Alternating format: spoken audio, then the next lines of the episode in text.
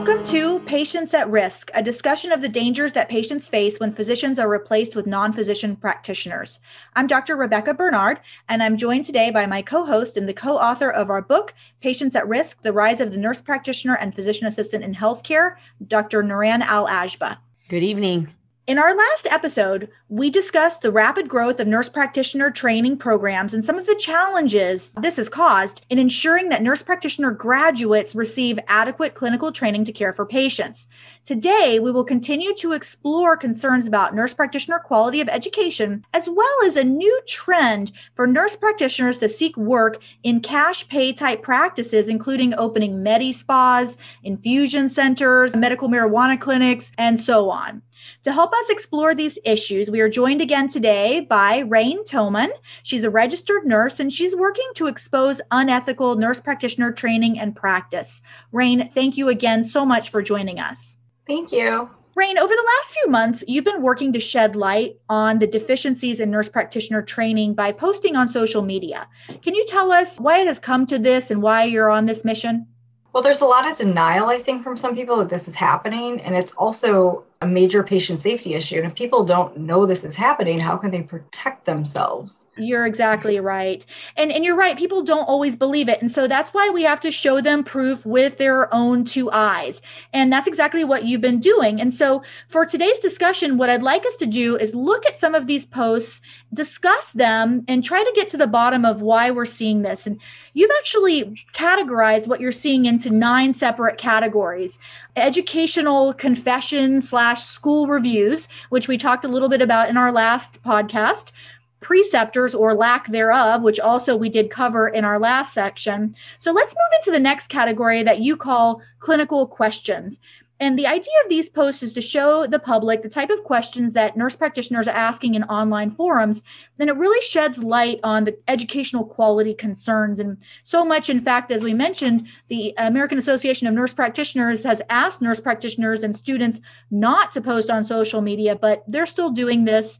And we have loads of examples to look at together. Well, it's become a culture at this point, too. I mean, this has just become normal. And I don't think people understand that this is not normal. Like, this is not acceptable. One of the things all. that I like that you do, Rain, is that a lot of times you'll post the question and then you'll also include a confirmation that the person that's posting it is actually a nurse practitioner or an NP student. And usually you'll have a, a picture of them with a, you know, they're holding their diploma or something. Because one of the accusations is that these aren't real yeah. nurse practitioners or real students. These are just trolls Fake. and they're making it up to make us these doctors are going in the groups and no these are real people these right. are licensed real people they're not doctors pretending. Yeah, that's how that kind of started. It's like, here's the evidence. No, this is all unfortunately very true.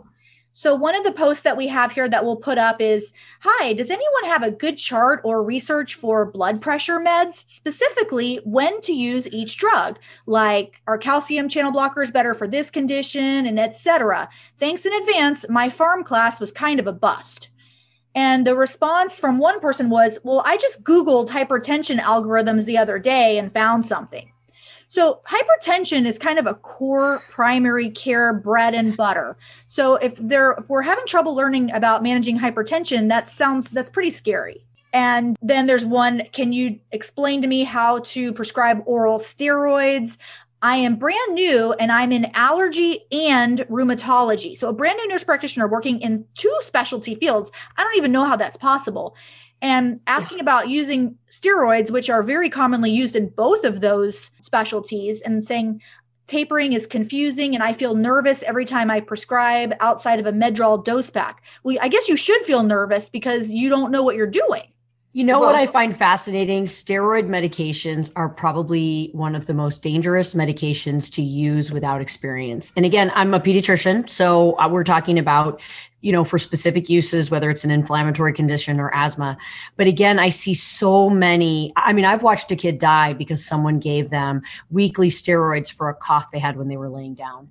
And an anterior mediastinal mass got missed and she died. I was doing chest compressions on her literally, and she died And I've never forgotten it. It's impacted me and how I practice for 20 to 25 years. And I'll never forget when I've been talked to about steroids over the years by mentors. It's like, you do not mess around with these. You think about infection because you could kill someone. You think about what you're missing. It's not just they're coughing, give them a give them a Medrol pack. And and so I sorry, that one really has a, triggered me a little bit just because I have watched children die from misuse of steroids. When you see a cavalier discussion of, of potentially life threatening medications, you do get upset. I do. That, sorry. Yeah, no, no, I do too. And the problem is that we've discussed before. If you've never really seen anything bad happen, you don't mm-hmm. even think about it. It's that's one of the reasons why we spend all these years and we see all these awful things that we we need to confront so that we're really careful and we really think through our decisions of whether or not a medication is truly appropriate. We have to weigh the risks and the benefits. So, as I mentioned, a lot of times we get told that, well, these posts are just fake. Nobody's mm-hmm. that uneducated coming out and practicing. Well, here's some proof that Rain posted. And one of the things that she does is she finds cases of board complaints against nurse practitioners. And she posted one recently in which a nurse practitioner prescribed a patient, the patient had hyperthyroidism. So their thyroid was going too fast. And instead of treating it appropriately, the nurse practitioner prescribed a thyroid replacement medicine. They actually gave them additional thyroid medicine on top of the fact that their thyroid was already going fast. And as it's pointed out here, is that they delayed care because they misinterpreted lab results and failed to recognize an incongruent patient presentation and made the wrong diagnosis. So something that we would consider in medicine, you know, in primary care, really straightforward, much less endocrinology, the difference between a thyroid that's going too fast and a thyroid that's going too slow, and when you give medication and when maybe you refer to someone else. And you know, again, I'm sorry, I got to jump in because my dad was an endocrinologist. He would be having a literal heart attack right now, simply because you know it's it's not just a thyroid that's too fast or too slow, right? There's the pituitary gland, there's the hypothalamus, there's all these higher level functioning, and so a kid. I mean, I've had two children now with thyroid being off and a different child with growth hormone being off. And of course, before we scanned the head, which is a standard, very knowledgeable thing, both ended up with tumors in their oh brain. So again, it's not even the thyroid. I mean, like here we are just talking about this person who just the person had a thyroid problem. You have to think about the other couple layers and places where there's a problem. But if you don't learn these things, you don't even know. Right. Rain is works in psychiatry. So I know that you're really passionate about the care for vulnerable patients with mental illness and psychiatric health problems.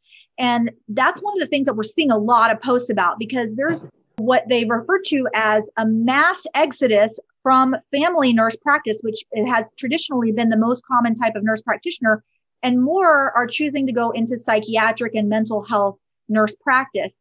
Rain, what's your take on why so many nurse practitioners are seeking psychiatric certification?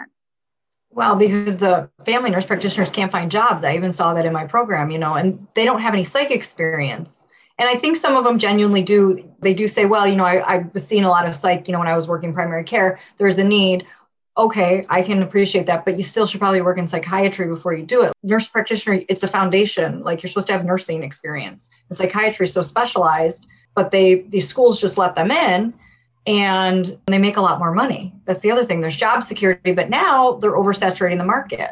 Well, that's one of the things that that was on some of the posts that you shared, where a lot of people are speculating that this to go into psych is a very well compensated field, and in mm-hmm. fact, we'll share the screenshot of this advertisement for a YouTube video that's promoting people to choose psychiatric, and it says get paid more than a doctor as a psych nurse practitioner. So there's definitely a push towards going into psychiatry mm-hmm. because it's more lucrative and because maybe there are more jobs in that market. Yeah, they don't even hide it.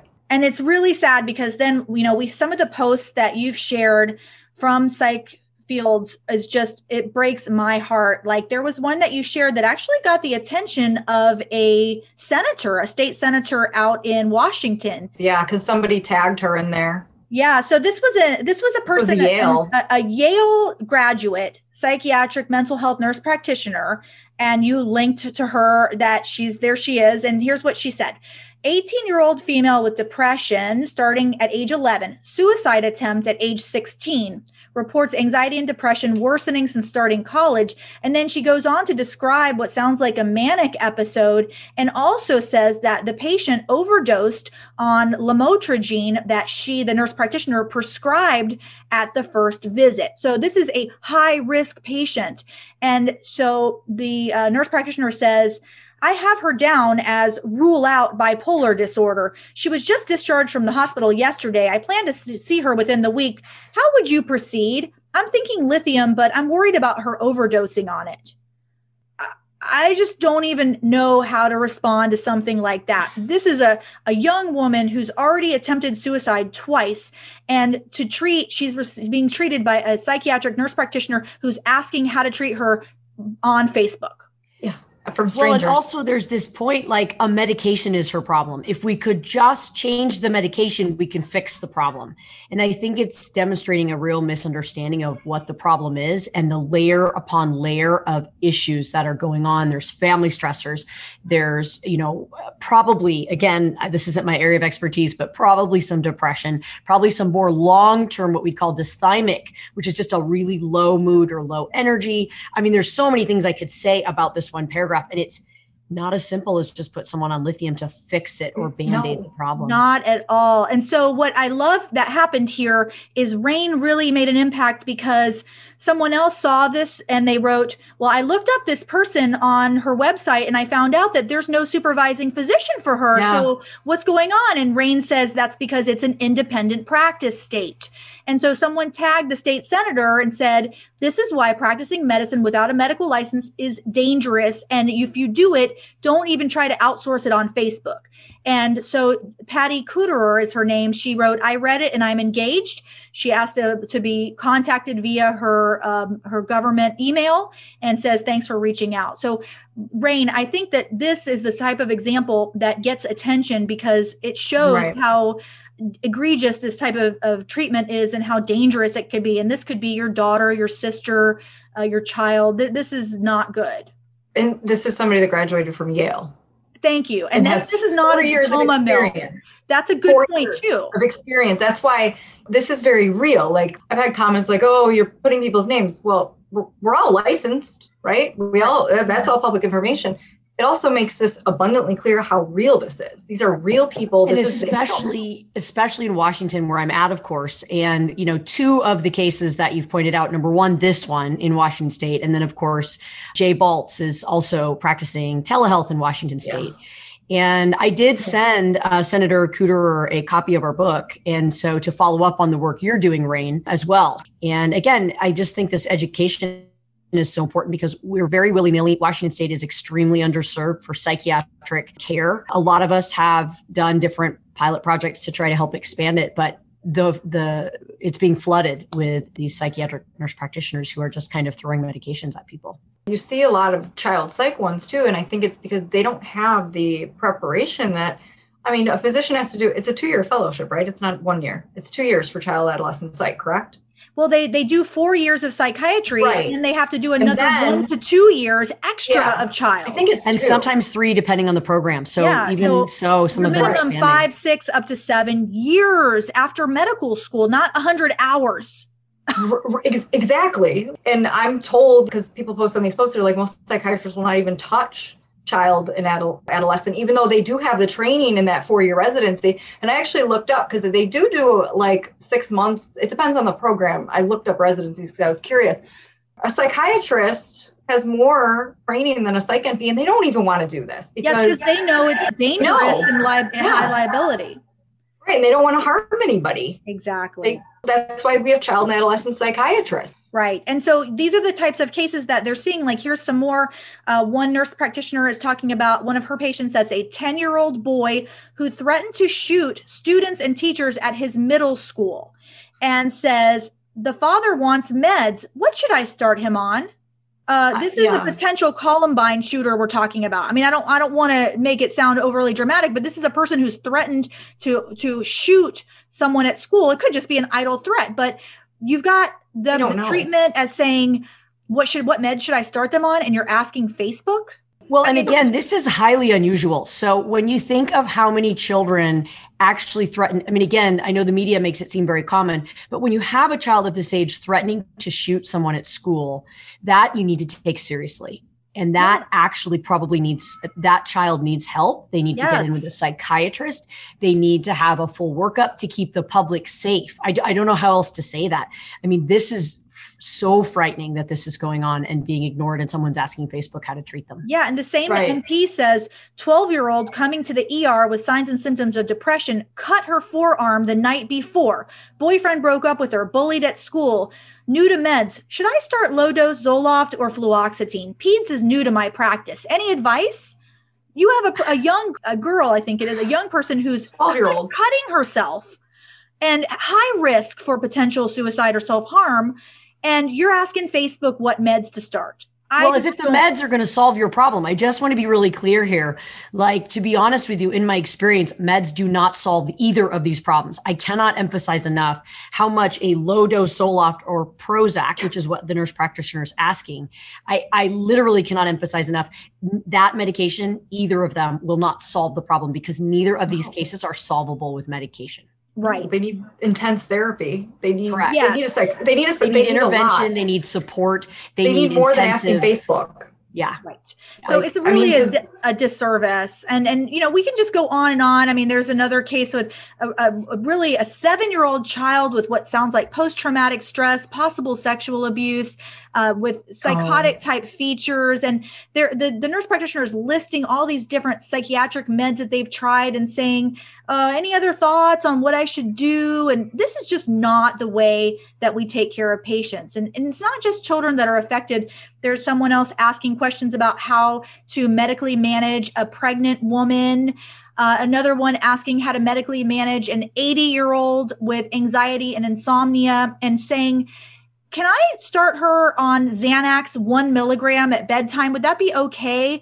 That is like a mega high dose of a controlled substance, a sleeping pill that could be enough to really make an 80 year old not wake up again, especially if you're mixing it with a bunch of other things. I just read these and, in it my heart sinks when I see them. So uh, that's some of the things that rain has been uh, keeping us up at night with. but actually, it's it's really important because we need to know that this is what's happening. And let's transition into another aspect of what we're seeing online, and that is the search for the cash based practice or the non traditional practice or the alternative medicine practice. And we're seeing a lot of that, right, Rain?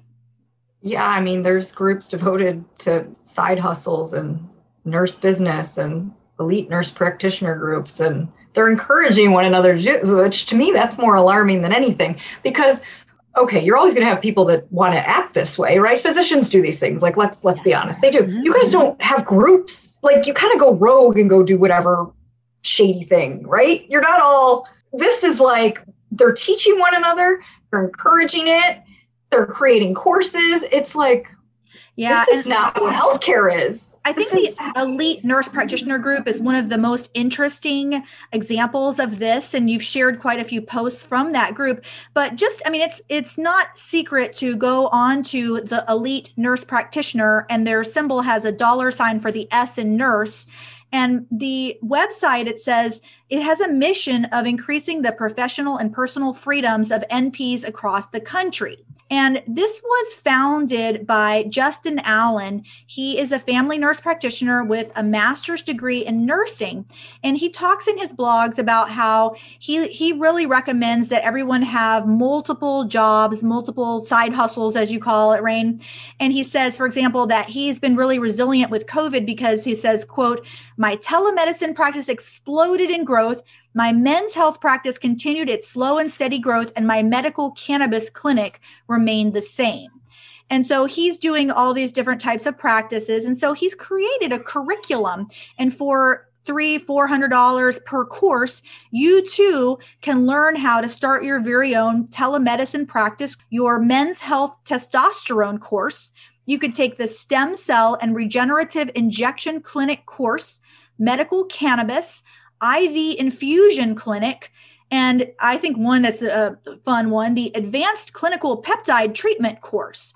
So there are all these different complementary types of practice that he's advocating. And one of the things that he says in his blogs, that reason that he advises this is he says these are cash based practices. And so you're able to actually uh, make a lot of money and you don't have to worry about billing Medicare because Medicare doesn't cover these kinds of services, anyways. And he has a book, and of course, he sells his courses as well. And so the elite nurse practitioner is a really interesting place to see a lot of posts where nurse practitioners are discussing this back and forth. And what you're seeing a lot of is what should I do? How can I make money? And one person says that, you know, hey, you know what you should do is you should look for niches and for p- patients that are underserved, like LGBTQT patients. You should look for patients that have mental health problems, that, you know, it's cash based practice and when I read this, I get so sad because I really see disenfranchised patients, vulnerable patients that are potentially going to be victimized or, at a minimum, get ripped off for some of these uh, treatments that are not necessarily evidence based or safe, necessarily safe or effective. Well, and if I may add, I'm reading, I'm looking at where um, the elite nurse practitioner says I require labs before every appointment. It's my, or before the appointment, it's my policy. You don't want patients who question you. Trust me, they'll make your life hell. You have a policy, just follow it. If they don't like it, they can go somewhere else. And, and what's even more fascinating is the Washington State Medical Board did a sweep of the state, and every single physician at all doing any um, testosterone clinics, growth hormone clinics, things like that about vitality and health, they removed the licenses of all of them. Wow. And it, it expanded into Pennsylvania. I've done a lot of research on the medical board for other reasons, and it expanded into Pennsylvania because some of these docs were working back and forth and collaborating. They have all now have a black mark on their record and have been pulled. They're unable to practice. And yet it's going on in Washington state, right? It's going on because if you're a nurse practitioner, you can do these testosterone growth hormone clinics and nobody's going to oversee that or pull your license. So to me, that's really been a frustration because some of these docs will tell you, this is how I was doing it. No one has died. You know, I was following this protocol. This is the science behind it. And what's interesting is if you're a nurse practitioner, you can just do it. Yeah, yeah it, it, worries me because number one, a lot of what they're doing is not evidence based and it's just really um, for making money. And for two, because we've been sold the nurse practitioner and physician assistant profession as one that was created to fill the gap of the supposed physician shortage and to reach underserved patients and to provide primary care. And of course, nobody these days is that interested in doing that kind of work because it's really hard, because it requires a lot of dedication and study, and because it's not always as well compensated. And there's a lot of challenges with documentation and getting compensated for your work. So I get all that. But the answer is not just pursuing these cash practices and letting nurse practitioners do them autonomously. So some of the posts that I have here there's just so many nurse practitioners that say that they want to go into aesthetics. That's the big thing. Don't don't you see that a lot, Rain? Yeah, I mean, I think I post tweeted three of those today. Yeah, everybody like wants to do that. I mean, who are all these women going to these med spas? There's one around the corner for me actually, and it is it's a nurse practitioner. She owns it. And, you know, I mean, you see this. It's not just you're seeing it on social media. It's it's everywhere. Yeah. Yeah. And it's not just the aesthetic. So you've got, you know, your Botox and selling different products for cosmetic appearance. But also, what you're seeing is people that are getting into areas like IV therapy. And that's something that I worry about a lot because they say, well, it's no big deal. You just put an IV in somebody and give them this cocktail of vitamins and fluids. And, you know, anytime you do a medical intervention to someone, there are risks involved. I have a patient that received a lot of antibiotic IV therapy for his Lyme disease, supposed Lyme disease, chronic. And his veins are so scarred now that you can't even draw blood on him because of all this uh, IV antibiotic that went into him. And so here's a person that posted on the elite nurse practitioner group saying, I just finished the IV course and I was wondering if someone could help me with an IM question that's intramuscular. We are not quite ready to start IV therapy, but we want to op- offer some IM options while we get ready. Which ones would you give besides B complex? And someone wrote, Well, you can give glutathione. Uh, it's supposed to be given IV, but you can give it IM. it just burns a little. So, I mean, this is just talking about doing things that you really don't even understand. It's really just a matter of you trying to make money and you don't even necessarily know how to do it. And I think that's so dangerous and it's so egregious on so many levels. And then lots of people looking for IV hydration. It is a big thing. And in fact, what's happening is some of these nurse practitioners are hiring nurses to run the clinic. So, you know, used to have physicians hiring nurse practitioners. Now you have nurse practitioners hiring nurses. And in fact, Rain, you posted a board sanction of a nurse practitioner who owned a clinic called the Drip Nurse in Dripping Springs, Texas. And that nurse practitioner was accused of having the registered nurse administer intravenous and injectable nutritional and vitamin supplements without even really evaluating the patients. So, again, just merely being done for money making and not being done uh, really under supervision as it's supposed to be. It's interesting in those complaints to read some of their rebuttals to this. Like, and I read it and I'm like, they really said this to the board of nursing. He said intravenous vitamins are an emerging industry and believes there's no prescriptions required for intravenous and injectable vitamins because consumers may order over the counter and self administer. I mean, it's amazing. He said this to them like, oh, well, people can go and buy over the counter vitamins and inject themselves with them. So this is okay. What? It makes no sense. And this is this yeah, practitioner who owns this clinic. I like how you put a picture of him and you've got a screenshot from his website and it says, thanks to Jonathan's extensive education, he has experience in the following areas sports therapy with Olympic and professional athletes. So somehow that gives him credentials, then I guess, to administer intravenous vitamins and, and therapies to patients. Well, he's a chiropractor too. Oh, I didn't even see that. Oh, you're right. He yeah. Is. Oh my. Yeah, he's a chiropractor. You didn't see that? I mean, and was he even a registered nurse really for? I mean, it says he was. Yeah, it says. I it, mean, but... it says registered nurse nurse practitioner for three years for a pain care physicians. Like, because yeah. I would think I, am you know, you want to give somebody the benefit of the doubt. Maybe he didn't know because he didn't have nursing experience that you can't leave a registered nurse. Well, the other thing, you know, although maybe intravenous vitamins don't have a huge risk of harm, but I'll tell you something that does, and that is testosterone therapy. We had a Dr. Amy Townsend on discussing the case of Kevin Morgan, a nurse practitioner who lost his license after uh, uh, being accused of causing the deaths of two patients and harm to seven others by inappropriately prescribing testosterone. And yet you've got people on these online forums talking about testosterone as if it's an innocent and harmless product. People saying, "Hey, I have I need a little help. I have a transgender patient that has been off of medicine and now wants to restart. I'm unsure of the dosing as I have never done this before." So, of course, they go on Facebook to ask on the elite nurse practitioner instead of doing some research and learning how to appropriately treat. And there's another question about testosterone where they're asking, they're more interested in knowing how do you charge for it and also for weight loss. And the elite nurse practitioner answers and says, Well, I charge off of the duration that they purchase. If they come in for injections or want to do home supply, then and they're on a monthly recurring payment, then I charge them $129 a month. If they want to buy three to 12 months in bulk, then I discount it. The high rollers buy the bulk deal. Everyone else is mostly on the recurring payment. So I can't imagine giving someone 12 months of testosterone bulk. That, that would not be considered appropriate that, that as far as I know, because you need to monitor testosterone, you need to monitor levels. And so I would be pretty concerned about that. But, you know, again, looking at a lot of the financial benefit. And then we're also seeing questions about can you we open a medical marijuana dispensary? And then one of the big things I'm seeing in my area is ketamine clinics, which is uh, an anesthetic medication that is being used now. It's been approved to treat depression in some cases. And these are popping up all over the place. And the elite nurse practitioner says, yes, this is a very lucrative practice to start for a nurse practitioner and they recommend it and someone says well do you have to be a psychiatric nurse practitioner? And someone says uh, no you can be a family nurse practitioner. It's not outside of your scope.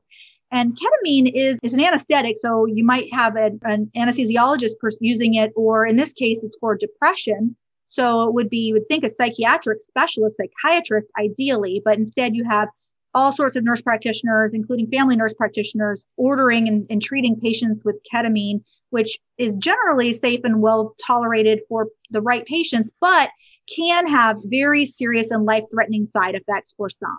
And then I think it's very interesting that he's doing a advanced clinical peptide treatment course. And, and Niran, you kind of alluded to this. This is like growth hormone and something that they, they call like wellness hormones and then there's just a slew of them. It's and- this thing of vitality. You know, it's this idea like, let's give you some performance enhancement, let's add some testosterone, throw some growth hormone on there. And I love that he says the best part about peptides, it's a cash, it's safe and provides significant results. And the safe part, I'm I'm with Rain on this one. Like, I wonder who these people are that are paying so much money to get all these hormones and things that haven't been proven. And the fact that it flies under the radar of the medical board and the nursing board to me is is absolutely phenomenal. And, and I think as more people die, obviously it's going to become a more popular thing. So I, I, do think many cash practices have not been successful. I do live in an underserved area, and many of these have kind of people have tried to do them and they haven't done well. So I'm with Rain wondering like who has all this money to pay for these unproven treatments and how are these nurse practitioners generating this cash cow? I think there are a lot of desperate people that are seeking to feel better they're and they're looking for anything. You know i had a patient that unfortunately didn't do well. He he was severely depressed and he went to a wellness type center where they said oh we think that you might have a parasite and that's why you're not well. So we need to give you antiparasitics and we need to give you all these supplements and iv therapies. And he actually did really poorly and had a very bad outcome after he sought that level of care instead of going towards a more appropriate medical care that maybe would have helped him but he was looking for help. He was looking for answers. And I think I worry for patients that are being preyed upon. This isn't just about vitality. This is also patients that have serious medical problems or serious psychological problems. And they're just looking to feel better and they'll do anything and they'll pay any amount. And we need to make sure that they're not taken advantage of.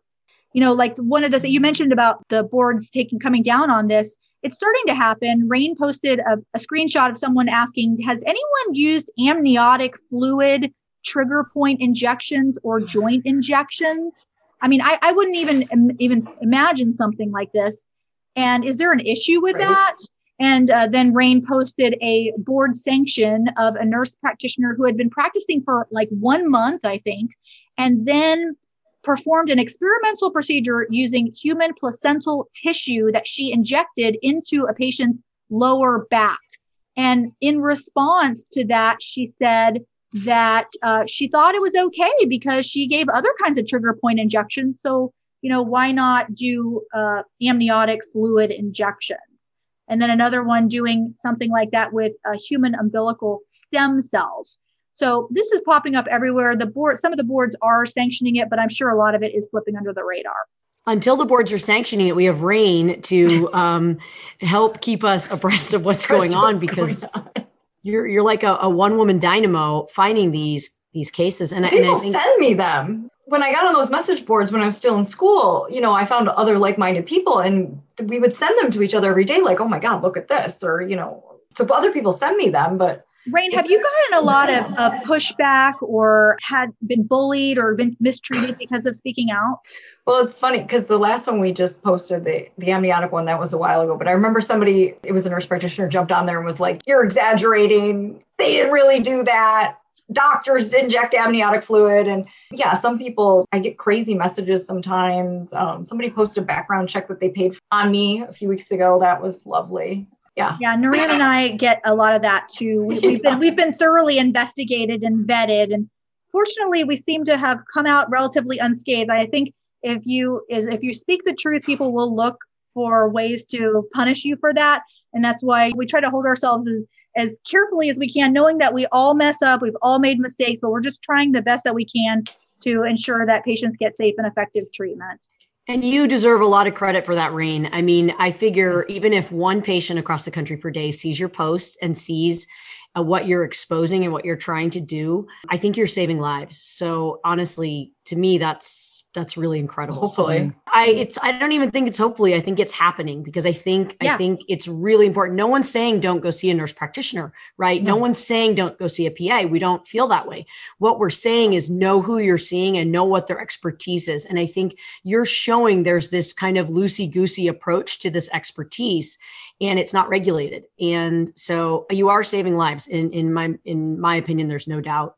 Thank you yeah. so much for joining us again. And thank you all for listening. We encourage you to subscribe to our podcast wherever you listen. It's called Patients at Risk. And also to our YouTube channel. We encourage you to get our book, Patients at Risk The Rise of the Nurse Practitioner and Physician Assistant in Healthcare, available at Amazon and Barnes and Noble. And if you're a physician and you're interested in learning more about this, visit us at physiciansforpatientprotection.org. Thank you, Rain Toman, so much for joining us. Rain, you're my hero. I'm dead serious. and we'll hope to have you back for more exciting discussions and interesting topics. Thanks so much. We'll see you next time.